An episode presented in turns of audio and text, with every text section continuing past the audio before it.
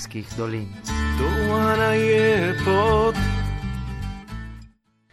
Dan lepo zdrav iz sterskih dolin, Igor Črno vam uri pred mikrofonom. Po treh mesecah Hanupov, tikej je bil konfin zaprt, so se upravitelji nediških dolin nam posoča speka sretle v javnem srečanju, na katerem so bili prisotni tudi predstavniki slovenskih organizacij z Benečije. Zgodilo se je v Sapoto 27. junija čuž Pietre na pobudo Inštituta za slovensko kulturo. Na začetku je predsednik inštituta Giorgio Bankič povedal, da je to šlo za nuko zgodovine naše meje.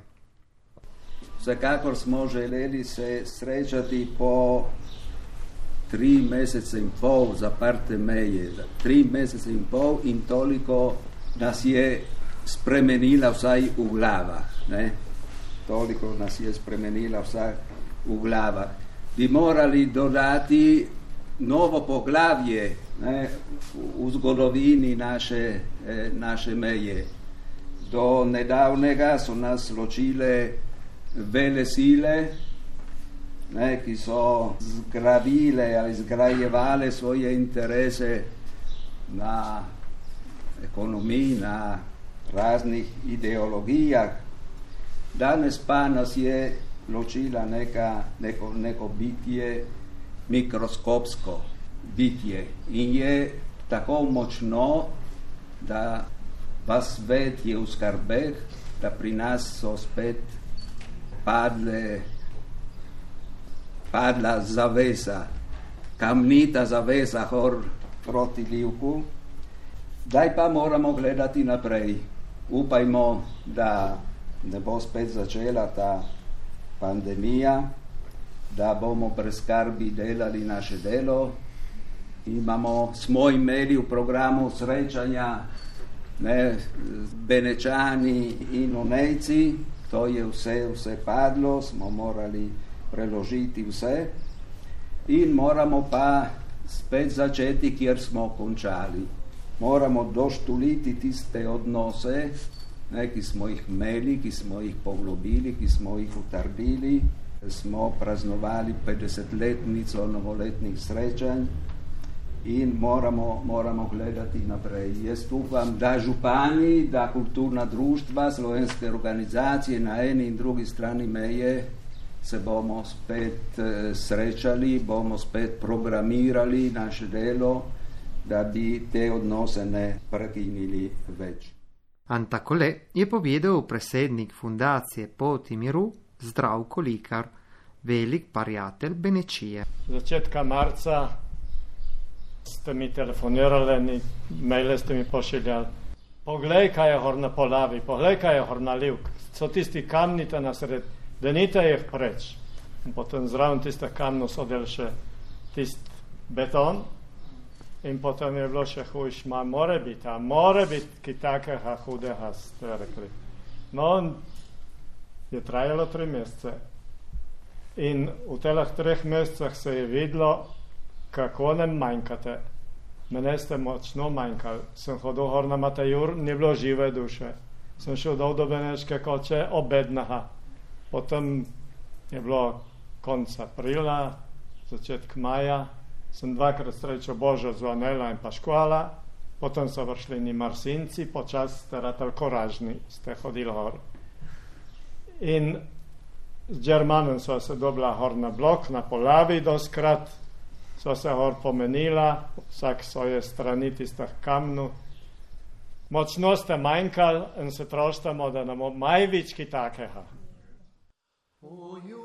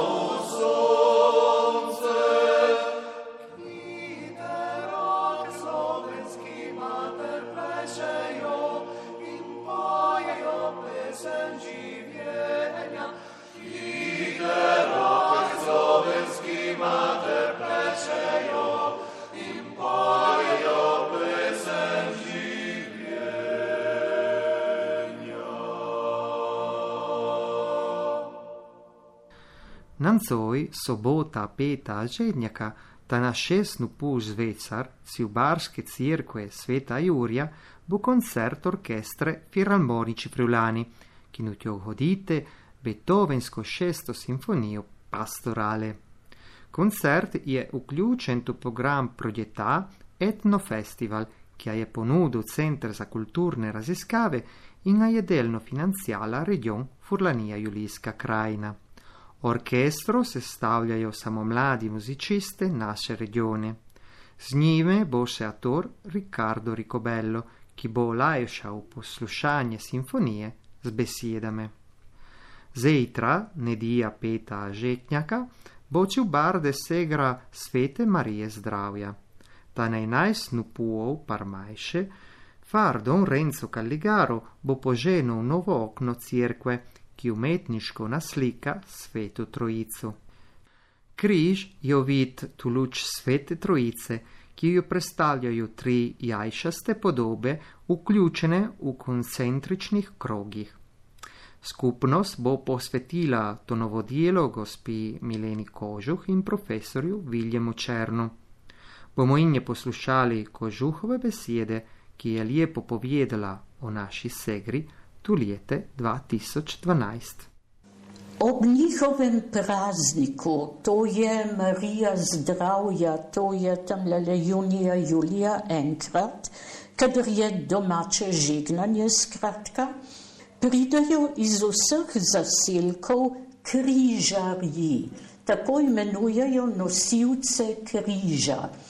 Ti križi so tako veliki, kot jih pri nas nosijo pri pogrebih spredaj, ne? za vsak zaselek križ. Jaz sem bila eh, navzoča pri poljubljanju križov v Bardu. To je pred crkvijo, župnik pokadi, blagoslovi bardski križ, na kar pride sosedni in se oba Kristusa poljubita, potem se obrne in potem gre na svoje mesto. Na to povabi naslednjega iz naslednjega zaselka, ki pride spet k Bardskemu, se poljubita, se obrneta in grejo nazaj. To je pozdrav, pozdrav prebivalcev tega zaselka s prebivalci v Bardu in hkrati nekje Če je bila kakšna zamera, prosim, oprostite. Zelo lep običaj. Za projekt Etnofestival bo zadnji teden žetnjaka jazz koncert posvečen skupini Nirvana, od katere je bil lider Kurt Cobain. To bo v soboto 25. žetnjaka ta nadeva zvečar. Tu prejšnjih večeri od srede 22. žetnjaka do petka 24. žetnjaka, ta na šestnu pol zvečarci v Barde, profesor Janos Ježovnik od Inštituta Frana Ramoša v Ljubljani bo predstavil svoje raziskovalno delo o terskem slovenskem nareču. Vse informacije boste dobili na spletni strani Barska etnografska muzeja. Za nas to je vse. Hvala lepa za poslušanje oddaje Pot do Terskih dolin.